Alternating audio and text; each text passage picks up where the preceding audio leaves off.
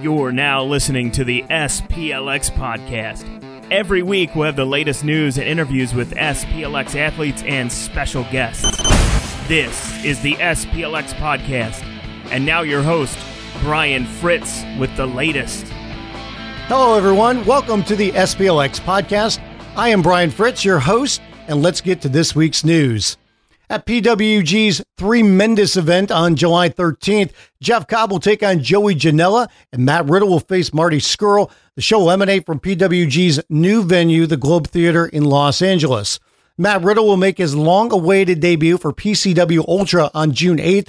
His opponent, though, has yet to be announced. On that same show, Jeff Cobb will take on Brody King. Rey Mysterio will make his return to AAA on June 3rd. Now, Mysterio is a former AAA Mexican National Trios and welterweight champion, and of course, is a AAA Hall of Famer as well. Zack Sabre Jr. has been announced for New Japan Pro Wrestling Strong Style Evolved UK shows that will take place on June 30th and July 1st. On June 14th, AXS TV in the United States will air Zack Sabre Jr. versus Kazuchika Okada. Sabre Jr. recently told ESPN that if I was going to picture where I wanted to be when I started my journey, it's exactly where I wanted to be. That in regards to being in New Japan Pro Wrestling. There's still some time to go between now and the iconic All In event on September 1st. Here's what the Young Bucks exclusively had to say about SPLX athletes Rey Mysterio and Chelsea Green being a part of the event. September 1st, we have a special show. What's the name of the show? It is called All In.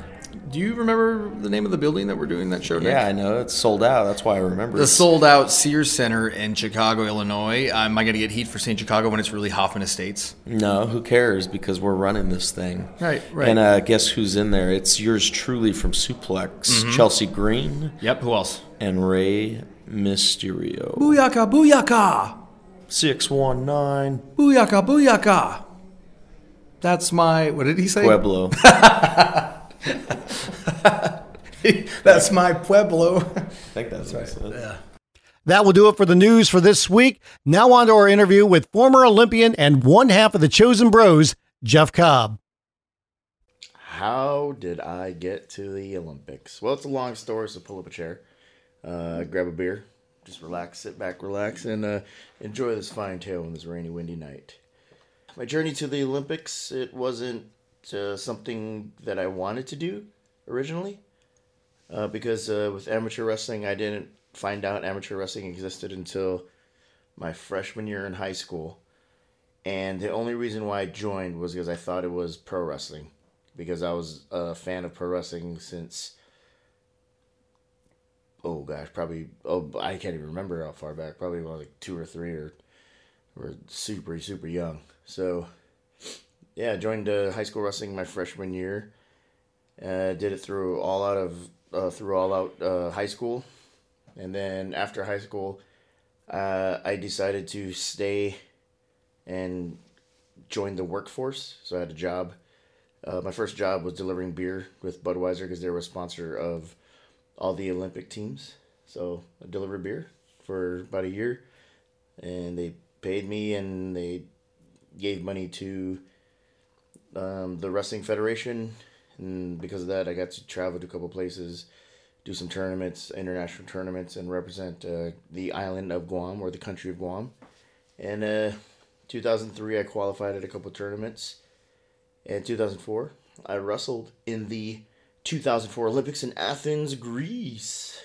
Uh, well, they changed it up a few times throughout the years because I went in 2004, so 8, 12, 16. Uh, there would have been three different cycles by then. Uh, so it was just different processes. Uh, uh, in 2004, to qualify, um, you had to first qualify in your country, like local tournaments and whatnot. Whoever came out for your for your weight classes, um, and then after you qualify that, then you get to go to a smaller regional tournament. Uh, for us, it was called the Micronesian Games, and then a step above that is the South Pacific Games, uh, which had also, or what was the Micronesian Games were like some of the smaller islands around uh, Guam, like uh, like Palau and Rica and the Federated States of Micronesia. And then the South Pacific Games had more countries in there, like uh, Samoa, America Samoa, uh, Tahiti, and a couple other of those islands. And then, and Tonga as well. Sorry, I didn't mean to forget Tonga. Uh, but and then um, and then after you qualify that, then you uh, wrestled in a region. Um, at that time, there was only five regions in the world. Uh, there was North America, South America, Europe, Asia, and Oceania, which we were part of Oceania. And then that also included when you got to the Oceania levels, they also included New Zealand and Australia. And not talking smack on Australia, but they're known to bring in guys and expedite their uh, residency status to wrestle for them. So I remember 2002, they had a Russian, a few Bulgarians representing Australia, which is very odd. They were living in Russia a year before. Yeah, and then I won all those, and then at the time you had to qualify for. Um, there's automatic qualifications uh, during the Olympic year. Um, the first one would be place in top ten in the worlds, the World Championships. So that would have been the 2003 World Championships. Um, I did not place in the top ten, so I had to go to two or three other qualifying tournaments, and one of them was the Oceania uh, tournament. And bada boom, bada bing, I'm all the way in Greece. So, uh, talk to us about the actual training that you had to go through, uh, and maybe your diet requirements as well, if that was a factor. Um, the training was really rough and intense. Uh, the the nutrition side, I probably could have been better at it, but I was, I was light while I was walking. Well, my weight class for the Olympics was 184 pounds, which is uh, 84 kilograms. So it, I mean, I, originally I was walking around about maybe 195, 200 pounds. So I didn't really have to lose too much because, like with wrestling, it's an intense sport. So each practice you can lose about 10, 10 12 pounds, anyways. So like the the diet wasn't too high on my list. It was more the training. So it was just just regular wrestling practices and whatnot. And then uh, three months prior to the actual Olympic Games, then I started picking up the intensity where um, I spent a month in Portland, Oregon, or Gresham, Oregon, and trained with my Olympic coach out there. Uh, he got me a weightlifting coach uh, who was a former wrestler and a running coach who was a former college uh, track athlete. So I had three, but roughly about three a day uh, weightlifting, running, and wrestling practice.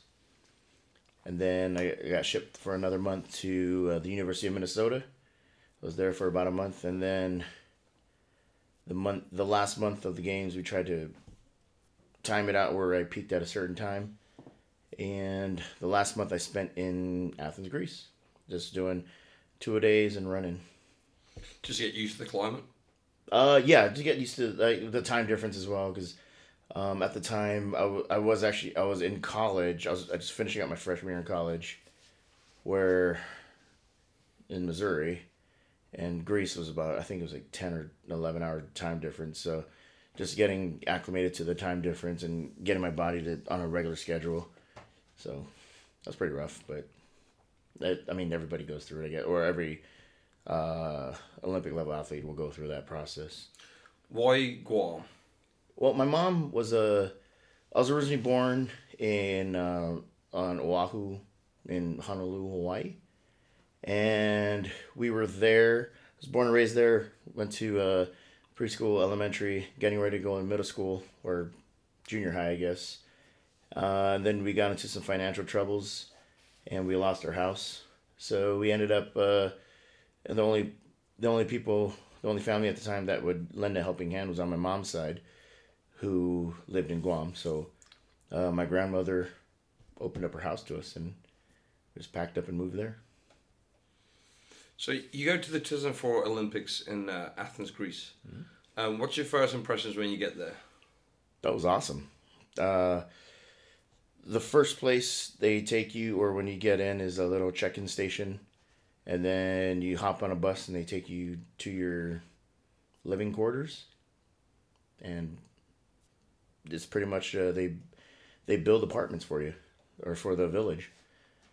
It's uh well, I mean I don't know, I can't speak for the other Olympics, but the Athens one they built um, an apartment complex, like a giant apartment complex per country.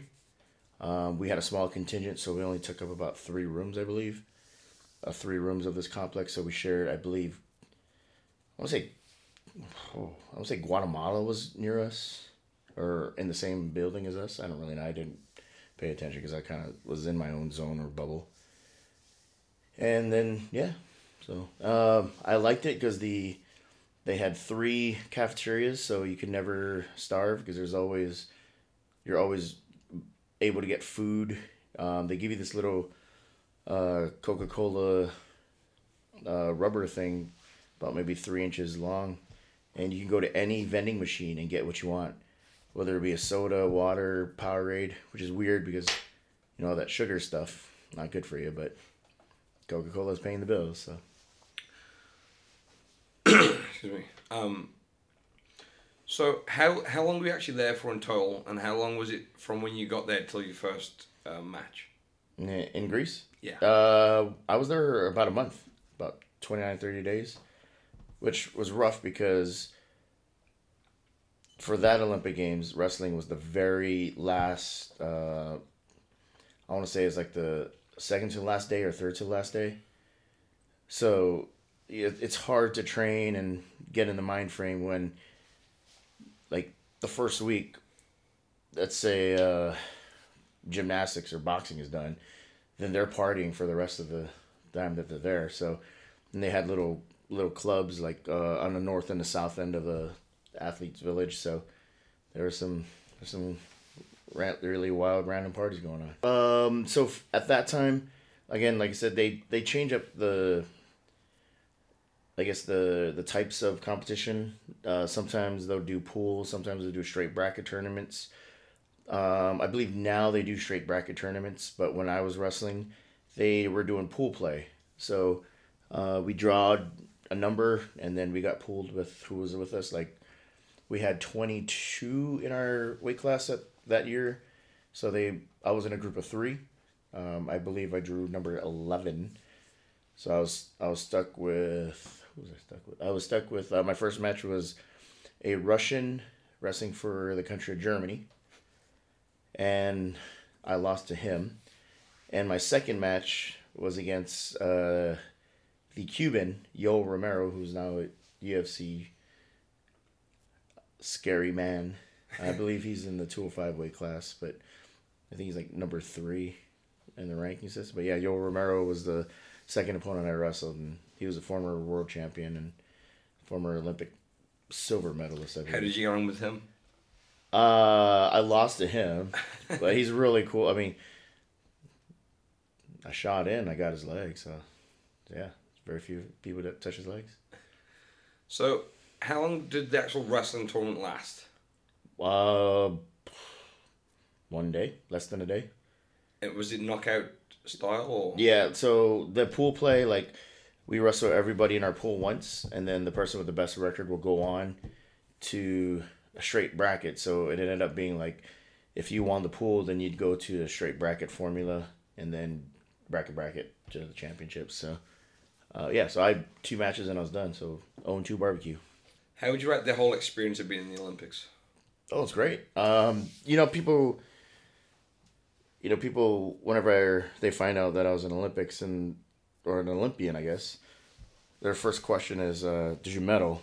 Which I've grown to just kind of roll my eyes at because, you know, every four years, only X amount of people represent their country, and there's only three medals to be given out in a sport, you know. So, yeah. So, I, overall, it was a amazing experience. I got to meet so many great people along the way, who I still keep in contact to this day.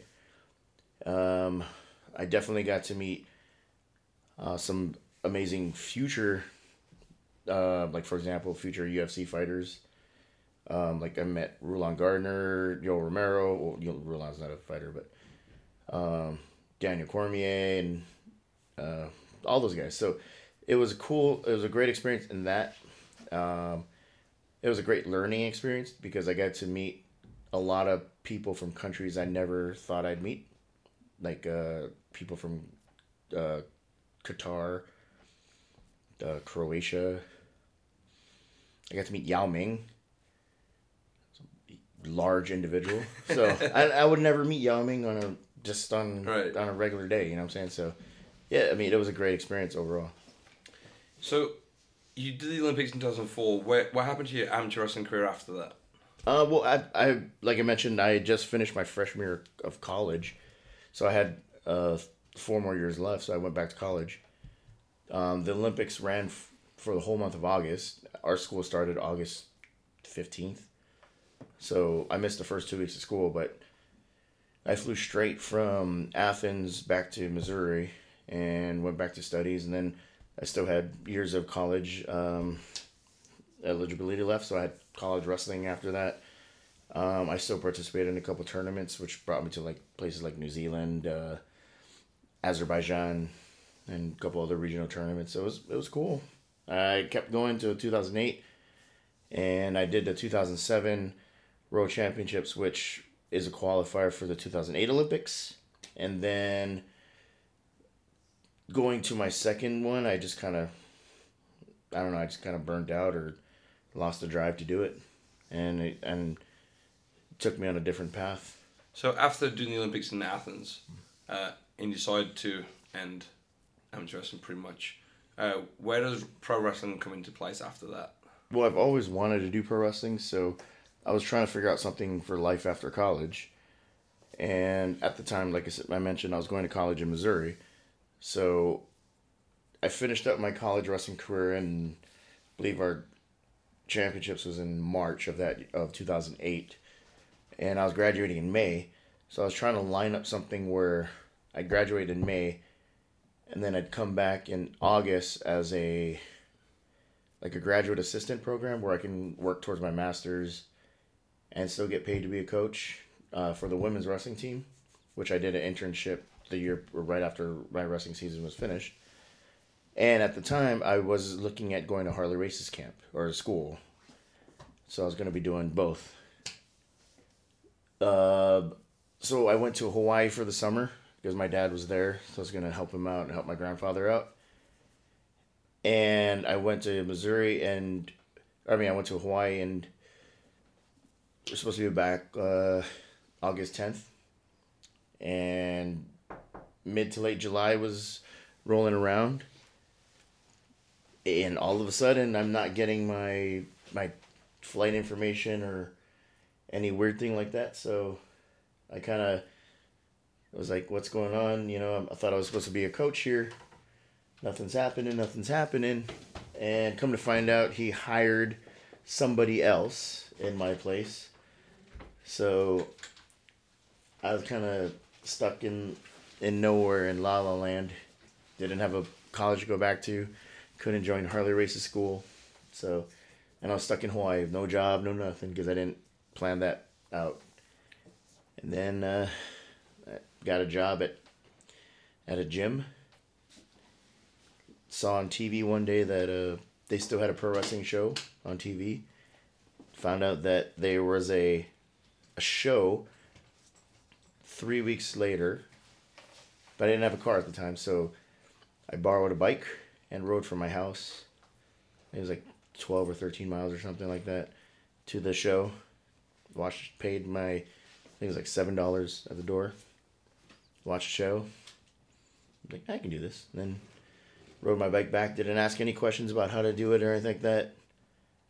And then the next day, like a couple of the guys came into the gym that I worked. I was like, I saw you guys last night, and started going from there. What advice do you have for anyone that wants to go from one sport to another? Even though there's quite a lot of similarities in amateur wrestling and professional wrestling. Oh yeah, like um, probably one of the advice I would say is uh, don't go in with a big ego, uh, because pro wrestling is a totally different breed. Like it's nothing. There's nothing like it. Like whether you do amateur wrestling or MMA or am like amateur basketball or whatever, any sport that you do, making that transition to pro wrestling, you're starting from square zero, like from ground up. You, I mean, you may like I was ready physically, but mentally I was nowhere near ready at all. So, yeah, just going with a clean slate, man. Close your uh, close your mouth, open your eyes and ears. All right, that will do it for this week's SPLX podcast. Make sure you subscribe to the podcast. You can do it on iTunes or wherever you listen to podcasts. Please also rate and review the podcast and help spread the word as well. Tell your friends, tell your loved ones, tell all the wrestling fans in your life about this podcast. And as always, thank you for listening to the SPLX podcast.